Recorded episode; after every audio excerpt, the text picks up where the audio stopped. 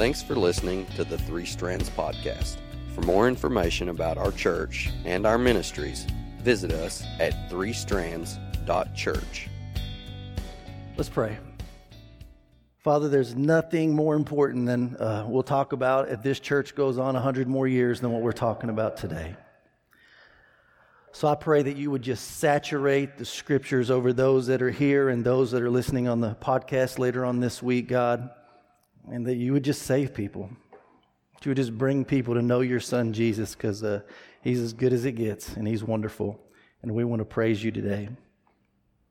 We know that nothing apart from prayer and nothing apart from uh, your Holy Spirit um, will cause an eternal change in somebody's heart. So we pray that you would just enter into this room and just speak to us this morning. For it's in Jesus' name we pray. Amen. Psalm 122, verse 1 says, I was glad when they said unto me, Let us go into the house of the Lord. And I'm not sure that that verse has ever rung more true than it does today after being off for nine or 10 weeks, whatever uh, it was. And it, this time has kind of taught us what those great theologians, uh, Cinderella, that hard rock 80s group back in the uh, late 80s, early 80s, whatever, the song that they said, You don't know what you got till it's gone, right? And so these last eight or nine weeks have kind of reminded us, man, we just kind of don't know what we had until we don't get to meet together. But uh, the truth is, the church didn't close. We are the church. We're scattered everywhere, but it's so good to be back together, isn't it? You know, it's, it really is wonderful, even if we have a low crowd this morning. But we say it all the time around here that you can get other preaching online. You can get other music online, but it's this community, this being together, worshiping with other believers that we miss out on when we're not uh, together. So thank God that we're back together as a church family. Um, but I do want to clear up any confusion um, out there about the guidelines. I know Dave made a video this week and put it on Facebook, and we watched it. And then there's on your seat there, there's some uh, guidelines front and back there. So I didn't know if uh, it was very clear or not concerning this virus. So uh, if he's not covered everything, I, I, brought a little video I want to show you uh, with a little more help to kind of tie up any loose ends that he may have forgotten. So take a look.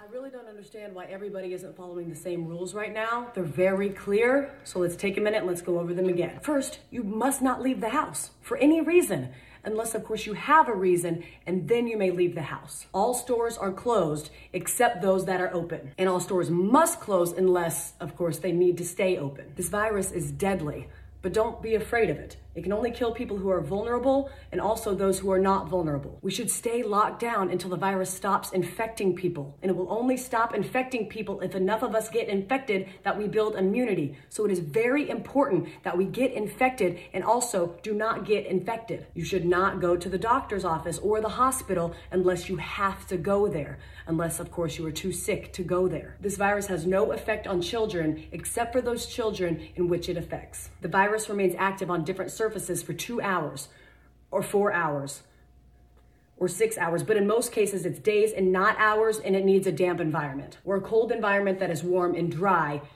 in the air unless the air is plastic. Schools are closed, so you need to homeschool your children unless you can send them to school because you are not home. If you are at home, you can school your children using various portals and online classrooms unless you have poor internet, more than one child, only one computer, or you are working from home. Baking cakes can be considered math, science, or art. If you are home educating, you can include household chores within their education curriculum. And if you are home educating, you may start drinking at approximately 10 a.m. every day. If you are not home educating children, you may also start drinking at approximately 10 a.m. Masks are useless at protecting you against the virus but you still need to wear one because it can save lives. And in some cases, it may even be mandatory, but also maybe not. You must not go to work, but you can get another job at which point you may go to work. Stay home. I don't know how many more celebrities we need to have tell you how important it is to go outside and take care of your mental health. There is no shortage of groceries in the supermarket. There are simply many things missing. You don't need to go buy a bunch of toilet paper, but you should buy some in case you need it. If you are sick, you may go out once you are better, but those in your household, they cannot go out once you are better unless, of course, they need to go out. Animals are not affected by the virus except for that cat that tested positive in Belgium in February plus a couple tigers. The number of corona related deaths will be announced daily, but we don't know how many people are infected because we were only testing those who are almost dead to determine if that's what they will die of. The people who die of corona who are not counted won't or will be counted, but maybe not. To help protect yourself during these times, you should be eating well and exercising, but exercising only eating what you have at home to avoid going to the stores unless you need toilet paper or a fence panel. It's important to get fresh air but don't go to parks, but do go walk in other places. Just don't sit down unless you are old or pregnant. But if you do sit down, don't sit for too long. Unless you are old and you are pregnant, in which case you need to sit down. But if you do sit down, don't eat unless you've had a long walk, which you are allowed to do if you are old or pregnant, except for times in which you aren't. Don't visit old people but you have a moral obligation to take care of old people and bring them food and medicine. And finally, no businesses will go down due to coronavirus except those businesses that go down due to COVID 19. I hope this cleared up any questions about what we should and should not be doing during this time. Please educate your friends and family with this information so we can remove any and all confusion surrounding this time. Thank you. Yeah, yeah. That's what I've felt like trying to keep up with all this right there. You know, it has created a lot more questions and answers for me trying to keep up with all the guidelines and all that. Not here at church, just nationally, you know, state level. So I watched it. I was cracking up. I was like, that's me. That's what I feel like, you know. Oh, anyway, so there are a lot of questions, I'm sure, after watching that, but that leaves me with a better question we're going to talk about today. But, you know, there's a lot of good questions out there. All right, I've been asking people all week, give me some good questions. What do you think the best question ever is? And I've heard a lot um, of different ones, but uh, things such as this, like, why do you park in a driveway and drive on a parkway? Right? Makes no sense whatsoever, but that's a good question. Uh, another one I heard this week was why did Pluto stand on all four legs while Goofy just stood erect on two? They're both dogs, right? Now, that's a good question, you know.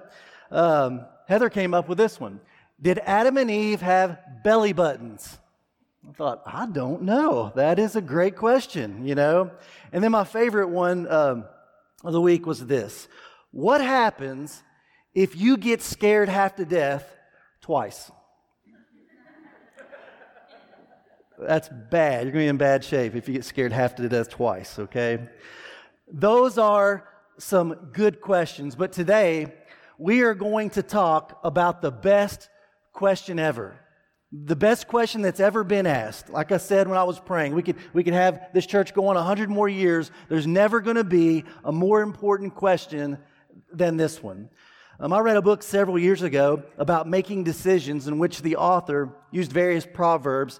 Uh, he said to stop asking if something is right or wrong and begin asking this question Is it wise? He said that was the best question ever. And while I agree, that is a very, very good question that's helped me personally navigate um, through many gray areas of life. I think there's an even better question that would win the award for best question ever. I was reading a Billy Graham Evangelistical Association uh, article this week, and this question was asked to Siri by a quarantine police officer. He was on the phone with one of their uh, counselors. He was having some issues, and he told the counselor, he said, Do you want to know how I found your web page? He said, I went to Google and I asked Siri, How do I get saved? And that's when your page popped up, and I called the number on the screen. And so, the best question ever is recorded for us in Acts chapter 16, the second part of verse 30, when a Philippian jailer asked Paul and Silas the question. Here it is What must I do to be saved? What must I do to be saved? Have you ever asked that question or have you ever wondered about it? Well, that's where we're going today. Because for those of us who grew up in church, answering this question can sometimes cause some confusion, but it's not supposed to. Jesus made it so simple that a child could understand it. And Jesus saves is a slogan in which all Christians agree on. But who he saves and how he saves them and what it means to be saved, well, that can get a little tricky at times. Churches, even in our own county, have different ways or teach different ways or hoops that you have to jump through to become a Christian. And so uh, I remember one of my students a while back uh, said that she went to church one night and the preacher told her that she wasn't saved because she didn't do it right the first time because she didn't pray a prayer. I've asked my health class uh, frequently at school when we're learning about spiritual health what they think their purpose in life is. And it never fails that some uh, well intentioned church going student will respond with, to be saved.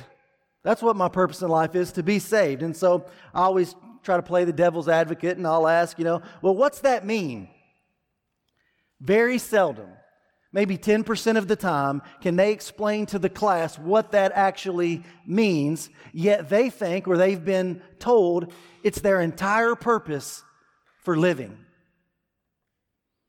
I remember when I was 12 years old, my best friend at the time, when I just moved back from California, his name was Jeff Bruner, and he said, uh, Hey, are you saved? And I remember thinking, What in the world is he talking about? Saved from what? I mean, what do I need to be saved from? Is somebody after me? Somebody chasing me? You know, what are you talking about? I heard about a man who went forward at a church one time during the invitation time to accept Jesus as his Savior and he was told to kneel at the altar and pray it through. And, then while he was praying, an usher came up, gave him a card, and told him, said, Hey, fill out this card. Well, while I was doing that, a counselor came up, put his arm around him, and said, Watch for the light, brother. When I got saved, I saw a bright light. Another person came up and said, Hold on, brother, hold on. Another guy came up to him and said, Let go, brother, let go. And the man said that, that, by the time he was finished praying through, signing cards, letting go, holding on, and watching for the light, that he nearly went to hell. That's what he said, okay? Uh, it's hard to, with y'all's masks on, it's hard to tell if, if you're laughing or not. It's hard at my jokes, so I don't like this, but anyway, whatever. So hopefully today, we can clear up the confusion because listen, salvation is the key fundamental of our faith. And it is essential to what we're about. It's the starting point for every believer. You know, we, we send many mixed signals to the watching world about how to become a Christian, but the world needs clear instructions, not mixed signals. And so I thought this morning that it would be helpful to clear up the misconceptions for us on how to become a Christian. And so listen, if you are already a Christian, you can be confident you can be confident that you have met the requirements that God has set forth in His Word and not doubt your salvation like so many people do. You can know where you're going to spend eternity and with who. And if you are a maturing Christian, we need to be able to tell somebody else what they need to do to be, quote unquote, saved. So, what does it even mean to be saved? And how does someone become saved? What exactly does a person need to know? And what exactly does a person need to do to become a Christian? Uh, the guy asked Paul and Silas, What must I do to be saved? And so, as we seek to answer that question this morning, I would like for us to agree on a few things. Okay? The, the first one is this let's listen objectively for the next few minutes. Don't listen to see, uh, to, to, don't listen to see if what I say measures up with what you have traditionally been taught. Let's just look in the Bible together and let's see what God's Word has to say, okay? The second thing let's agree on is this. Let's not just take one verse out of the scriptures and, and try to build an entire theology on that one verse. The Bible tells us to rightly divide the word of truth and to speak the whole counsel of God, the entire counsel of God. Because when we just pull one verse out and try to build entire theology, man, we get into some serious issues there. I heard about a man one time who said that the Bible gave him permission to marry eight wives, four better and four worse, you know? And uh, that's crazy, right? Some people will do that. They'll, they'll, take one verse out of the Bible or one phrase about salvation and they close their minds to what the other verses have to say. And that's why so many Christians spend so many or send so many signals, mixed signals to the world. And so uh, what I want to do is just is point out something here though. Our instructions to other people are going to be determined by the position of the person asking the question. Okay? I mean, if somebody were familiar with our area and they asked me, hey, how do you get to the University of the Cumberlands? I would just say, well, you take 92 to Williamsburg. But if they were not familiar with our area, I would give more detail. Uh, you know, I would say, uh, hey, well, you're going to turn right out of our parking lot and you're going to go south on US 27. And when you get to the new highway 92, you're going to turn left. You're going to go east until you get to Williamsburg. Take a left at the second light when you get into Williamsburg. Take a right at Williamsburg High School, and the university is going to be there on your right my instructions are going to be determined by the position of the person asking the question, right? So when we study the New Testament concerning how to become a Christian, sometimes the answers are simple and sometimes more detailed depending on the knowledge of the one who's asking the question. And we need to put all the instruction of Scripture together to form a complete picture. The last thing let's agree on is this let's just begin correctly. The entire Bible is our source of authority, but the best place to begin our study of how to become a Christian is after Jesus died and came back from the grave. A Christian is one who follows the resurrected Jesus. And so, to correctly understand how to become a Christian, the best place, not the only place, but the best place to begin is immediately after Jesus' death and resurrection. And so that's why the book of Acts is a good place to start. The Acts of the Apostle, your, your Bible may say, uh, picks up what happened after Jesus ascended into heaven. And so here it is. On the day of Pentecost, the disciples went out to the streets and they began to tell people about Jesus. And Peter was the chief spokesperson. And here's what he says in Acts 22, starting, or Acts 2, starting in verse 22. Peter said, People of Israel, listen. God publicly endorsed Jesus the Nazarene by doing powerful miracles and wonders and signs through him, as you well know. In other words, you saw these things. But God knew what would happen, and his prearranged plan was carried out when Jesus was betrayed. With the help of lawless Gentiles, you, he's just telling them, he called them out, you nailed him to a cross and killed him. But God released him from the horrors of death and raised him back to life, for death could not keep him in its grip. And then on down in verse 36. So let everyone in Israel know for certain that God has made this Jesus, whom you crucified, to be both Lord and Messiah. And it says in verse 37 that, that Peter's words pierced their hearts. And they said to him and to the other apostles, Brothers, what should we do? I mean, their, their hearts are just cut open. What should we do if this is true? And Peter replied, Each of you must repent of your sins and turn to God and be baptized in the name of Jesus Christ for the forgiveness of your sins. Then you will receive the gift of the Holy Spirit. This promise is to you, it's to your children, and for those far away, all who have been called by the Lord our God. And so, from the beginning, this beginning account of Christianity, there are three things we are to do to become a Christian. So, here they are. The first one is this. Okay, let's answer the question today. What must I do to be saved? Here they are. The first thing is this we must believe the gospel. We must believe the gospel. Those that heard Peter preach on the day of Pentecost asked, What should we do? Because they believed the facts that he was telling them.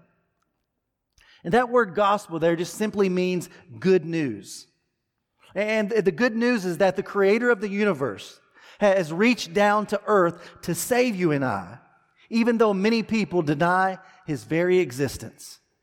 We, we knowingly disobey his commands and we deserve his wrath. In spite of all that, in spite of all that, he still loves us.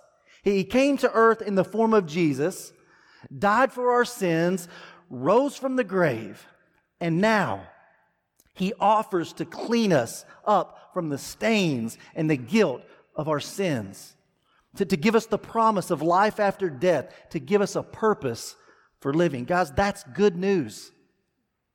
That's good news. Later on, Paul said to the church at Corinth, excuse me, that's not the Rona. In chapter 15 of 1 Corinthians, starting in, in verse 1, he said, Let me now remind you, dear brothers and sisters, of what? Of this good news that I preached to you before. You welcomed it then, and you still stand firm in it.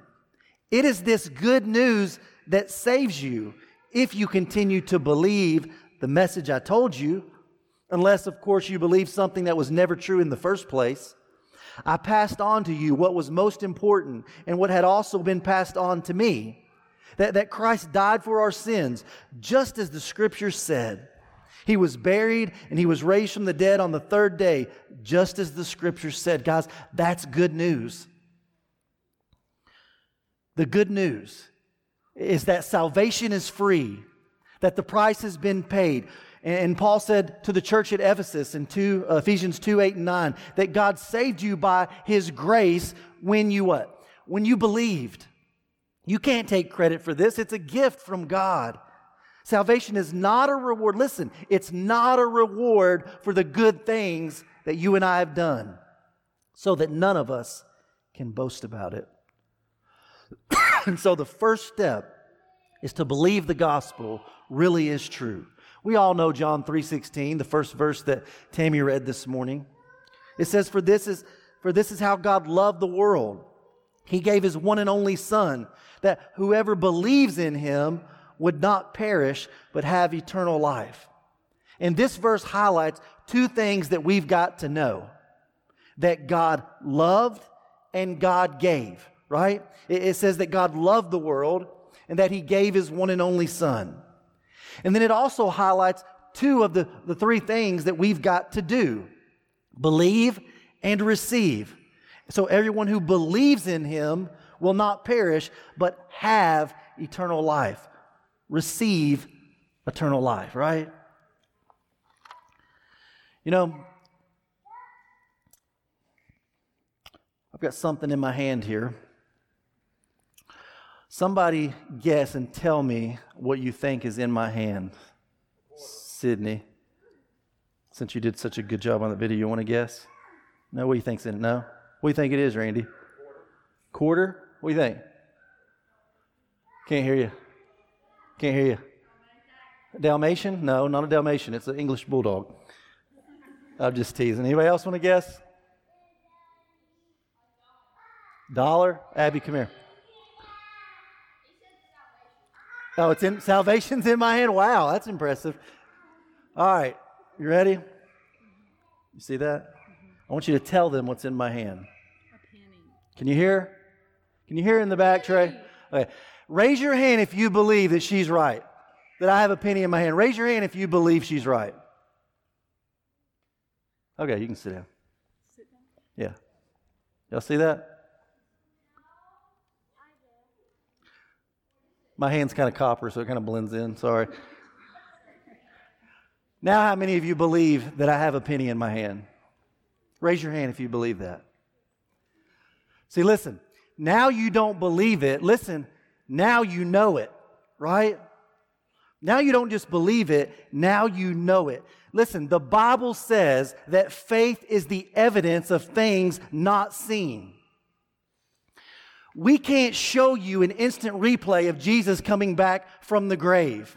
We can't prove using technology that the Bible is true, but God gives us tons of evidence and the testimony of Matthew, Mark, Luke, and John, and several other people that is credible evidence to believe. He's given us the testimony of martyrs, people who died for their conviction that Jesus was alive. He's given us the Bible, the church. He's given us our calendar, changed lives, answered prayers, and we can choose to believe that evidence or we can deny it. But listen, to believe is, is not saying, you know, I think it's probably true that Jesus died and rose from the grave. Now, to, to believe is to per, be personally committed to Jesus, to trust his death on the cross as payment for our sins. And God's real faith, listen, requires action. I always like to say that faith is belief with legs on it. Okay? Real faith requires action. You know, back in 2018, I know I've shared this story here before, but uh, when the warnings of Hurricane Michael were loud and clear near Destin, Florida, my family and I had a choice to disbelieve or to believe the warnings. And the weatherman gave good evidence that it was going to hit near Destin with winds exceeding 130 miles per hour, with waves higher than 12 feet tall. I believed the warnings, while a couple of my family members disbelieved the warnings. In fact, one of them actually said, But at least we'll die happy. That's what she said. And I'm not going to tell who. I don't want to embarrass her, but her name rhymes with scabby. Okay? At least we'll die happy, she said. But listen, this sucker ended up being a category five hurricane. And when the evidence and testimony was believed, it resulted in action. We didn't go to Destin. It's not enough to agree that Jesus lived and died and rose again. Even the demons believe that and shudder, and they won't be in heaven with us. To believe is to trust that His Word is truth and to obey His commandments to be saved. James 2:20 says, "Can't you see that faith without good deeds it's useless?" It's useless. So the first thing is we got to believe the gospel. The second one, which often gets left out when you hear any gospel presentation, is this. Guys, we've got to repent of sin. Repent of sin.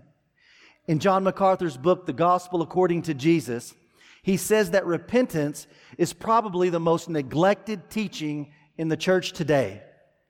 That we have been teaching what he calls easy believism, cheap grace. Just believe in Jesus and go live however the heck you want to live, and He's going to save you regardless. But we need to start teaching, he says, what's called Lordship salvation. That we don't just accept Jesus as Savior, but also as Lord, as the boss of our lives. And as Lord, He's got a right to tell us how to live. But guys, it's all motivated in love and what's best for us. Peter told these people to repent. You know, when I read through the Ten Commandments, um, I realize that I've broken just about every one of them. And when I picture Jesus dying on a cross, and the Bible says that he died for my sins, I realized that sin should not be taken lightly. I mean, a man had to die because of it. A man had to die for me because of that. It's a big deal. It's a big deal. And our world has become so sinful these days that even people who don't know Jesus realize that something's off. Something is really, really wrong. I mean, can you imagine how you'd feel if you were like Rip Van Winkle and you took a nap and woke up like 50 years later in America? He only slept for 20 years. But can you imagine that? And you woke up today in 2020 and you turned on some of the shows that are on Netflix and HBO. Or you turn on the news and you hear about a guy at a movie theater who dresses up as one of the characters and just begins opening fire on an audience, killing a dozen or more people. Or, or you see reports of this metropolitan mayor boycotting a restaurant all because the owner has different beliefs about marriage than he does. Or reading the statistics about abortion in America each year. Guys, you, you think that you woke up in Sodom and Gomorrah, thinking something's wrong with the human race. What's happening to us? There's a sense of wrongness that, that invades all of our culture today. And listen, the Bible's very clear. It just it calls it sin. And Jesus says, listen, that if we don't repent, if we don't change directions, if we don't turn away from, listen, that sin will destroy us. It'll destroy us. You know, the Greek word for repent is metanoia, and it means literally to change the mind. I heard about a woman who bought a shirt for her husband at the mall, and the tag on the shirt, it said on there, shrink resistant. And she was like, Well, that's odd. And so she goes up to the counter, the checkout lady there, and uh, she asked, What does this mean? It says shrink resistant on the tag. And the checkout clerk told her, He said, Well, that means it'll shrink, but it doesn't want to. That's what she said, okay? It'll shrink, but it doesn't want to. And you know, I was thinking, when we become a Christian, we will still sin at times, but we don't want to. We, we don't try to. Guys, that's repentance. It's to change direction, to do a 180, to change our mind, which will ultimately, in time, change our behavior. And you know, real repentance, true repentance involves three words. The first one is conviction. That there are so many people out there, such as like Bill Cosby, R. Kelly, that needed to say a long time ago with the rest of us, I have sinned. I've sinned. Guys, we're all in the same boat. We all need God to save us. Listen, we've not just made mistakes. We try to reduce and say, well, I just made a few. No, no, no. It's not mistakes. We have sinned. We have rebelled against God and left to ourselves. Listen, we would never choose God on our own. We're not that good. It's only by His grace and kindness, the Bible says, that He convicts us, draws us to Himself, and saves us from ourselves, from our sin. The, the second thing that true repentance involves is not just conviction, but remorse. Remorse. I remember when I was growing up as a kid in Carson, California, I remember when Richard Ramirez, the Night Stalker, who was responsible for killing a dozen girls in Los Angeles, he was convicted of his crime, and the first thing he said in court after receiving the death sentence was this Big deal. Death comes with the territory. See you at Disneyland. That's what he said. No remorse whatsoever. Took 12 girls' lives. Guys, there is a sense of brokenness that comes with sin when we truly repent. Psalm 34 18. It says, The Lord is close to who? The brokenhearted. And he rescues who? Those whose spirits are crushed. We're remorseful. And the third thing that true repentance involves is change. It's not enough just to cry some saline tears. There needs to be a change. Judas Iscariot felt sorry for betraying Jesus. In fact, in Matthew 27 and verse 3, it says he was filled with remorse. And so what did he do? He took 30 pieces of silver back to the leading priests and the elders. And what did he say? I have sinned. I've sinned. But you know what? Judas was too proud to change his behavior and he went outside and committed suicide. That same night, Peter felt remorse and he denied Jesus three times. But you know what happens a month later? A month later, he is preaching boldly that Jesus is Lord. His life was changed, it was transformed. And to repent means this to repent means, listen, I once cheated in school, but now I tell the truth. I once was harsh with my spouse, but now I'm gentle. I once abused drugs and alcohol, but now I'm clean. I once didn't care about what God says, but now I obey because He's not only my best friend, He is my Lord, the boss of my life.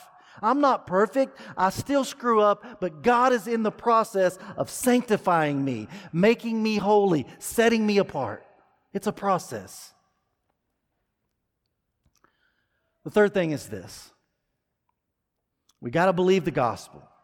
We've got to repent of sin. And the third thing is we got to respond to Jesus. We've got to respond to Jesus. Listen, if I won the lottery, I'd still have to go cash the check. I wouldn't have earned it, but I would still have to do something to receive it, right? So listen, salvation is a free gift, but we have to accept it individually. I think the scriptures teach us two things that God requires we do after we become a Christian. The first one is this make a public confession of our faith. Look at it in Romans 10, verses 9 and 10. If you what? If you openly declare, okay, public confession here, that Jesus is Lord and believe in your heart that God raised from the dead, you not might be, not could be, not maybe, you will be saved.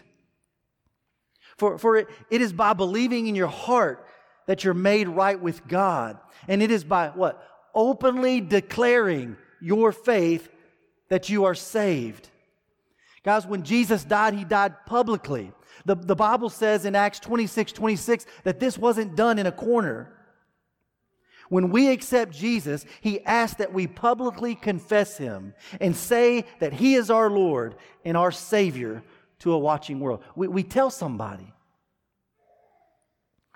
You know, I love it when my kids say with pride, That's my dad. That's my dad. When we accept Jesus, we are not ashamed to say, Hey, that's my Lord. That's my Heavenly Father. Abba, that's my dad. Look at Matthew 10, verse 32. Everyone who acknowledges me, what? Publicly here on earth, I will also acknowledge before my Father in heaven. But everyone who denies me here on earth, I will also deny before my Father in heaven. So we, we make a public confession. The second thing is we're baptized. We're baptized. Peter said, Repent and be baptized. You know, when we get married, we go through a marriage ceremony. Now, there's a lot that goes on before and after that ceremony, but we point to that ceremony as the benchmark of the relationship, right? I mean, it, it, may have been in front of 12 people in your living room, like for us, or it may have been in front of 500 people at a church building. But when you exchange your vows and rings, that's when the relationship changed, right? And Tim Hawkins says, change is a coming. So it's a coming. But you walk down the aisle and you say, you know what? I don't feel any different. I don't feel different, but things are different. They're different. God gave us the ordinance of baptism as a ceremony uniting our lives with Him. Now, now there's a lot that goes on before that, and there's a lot of change that's going to take place after that. But it is the symbol, it is the benchmark to show that you've been saved. In fact, I love what Romans 6, 1 and 2 says. Well, then, should we just keep on sinning so that grace can show us more and more of His wonderful grace? Of course not. Remember what happened to us when we were baptized? It symbolized our death, burial, and resurrection with Jesus. Look at 1 Peter 3 21. It says, And that water is a picture of baptism, it's a symbol which now saves you, not by removing dirt from your body, but as a what? A response to God from a clean conscience. It is effective because of the resurrection of Jesus. That's why. In Galatians 3:27, and all who have been united with Christ in what? In baptism have put on Christ like putting on new clothes. Guys, we can't always see faith and repentance, but we can see baptism. And, and since it's such a tangible act, there's a danger that some would see baptism as the source of salvation. You know, what do I need to do to be saved? Well, get in the water, some people would say. Some denominations make it like a, a, magic formula to be performed on infants so that they can make them Christian. But water doesn't save us, Jesus does, but it's in obedience to his command. Baptism is meaningful only if it's a personal response of someone who has believed the gospel and has really repented of their sin. Now, I know that some people will go to the other extreme and they never mention it in response to Jesus, just to avoid the impression that salvation is by works. Okay? So instead of telling people to repent and be baptized, as Peter did, uh, they say things like repent and sign a card, or repent and repeat a prayer after me, or repent and, and raise your hand, or, or walk an aisle, or go to the altar. But you know, those are things that people do. And we aren't saved by works. We are saved by grace through faith. And I'll talk to a lot of people who have questions about, about baptism. You know, I was, I was baptized as a baby, so do I have to do it again now that I'm a believer, or was that good enough back then?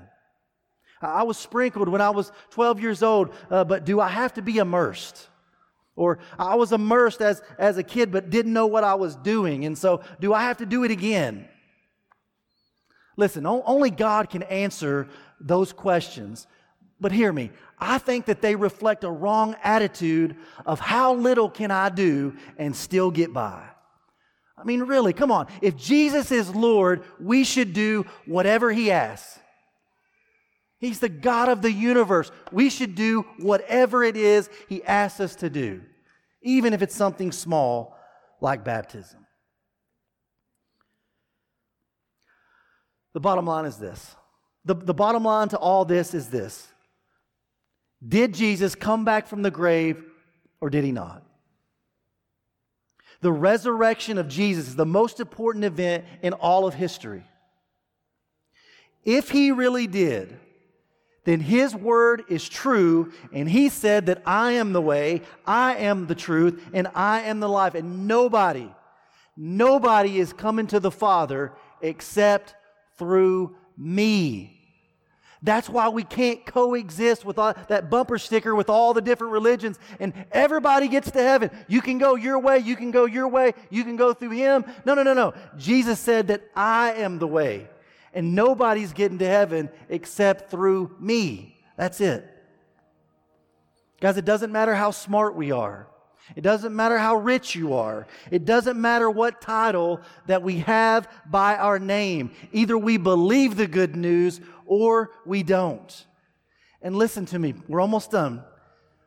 Listen, if you don't believe it, one day you're going to die alone. But if you do believe it, you die with hope. You die with Jesus to be raised again someday. That's good news. That's good news. So, what must I do to be saved? I believe the gospel, repent of my sins, and respond to Jesus. Will you respond to Jesus today? If you're driving down the road now listening to this podcast, will you just respond to Jesus today? I hope for those of you that God is drawing right now that you'll just do that today. That you will accept God's free gift. That you would humble yourself. Step over that line and say, Jesus, I am yours. Guys, listen, He loves you so much that He would rather die for you than to live without you. That's a big deal. Would you respond this morning to Jesus as we stand and sing this last song together?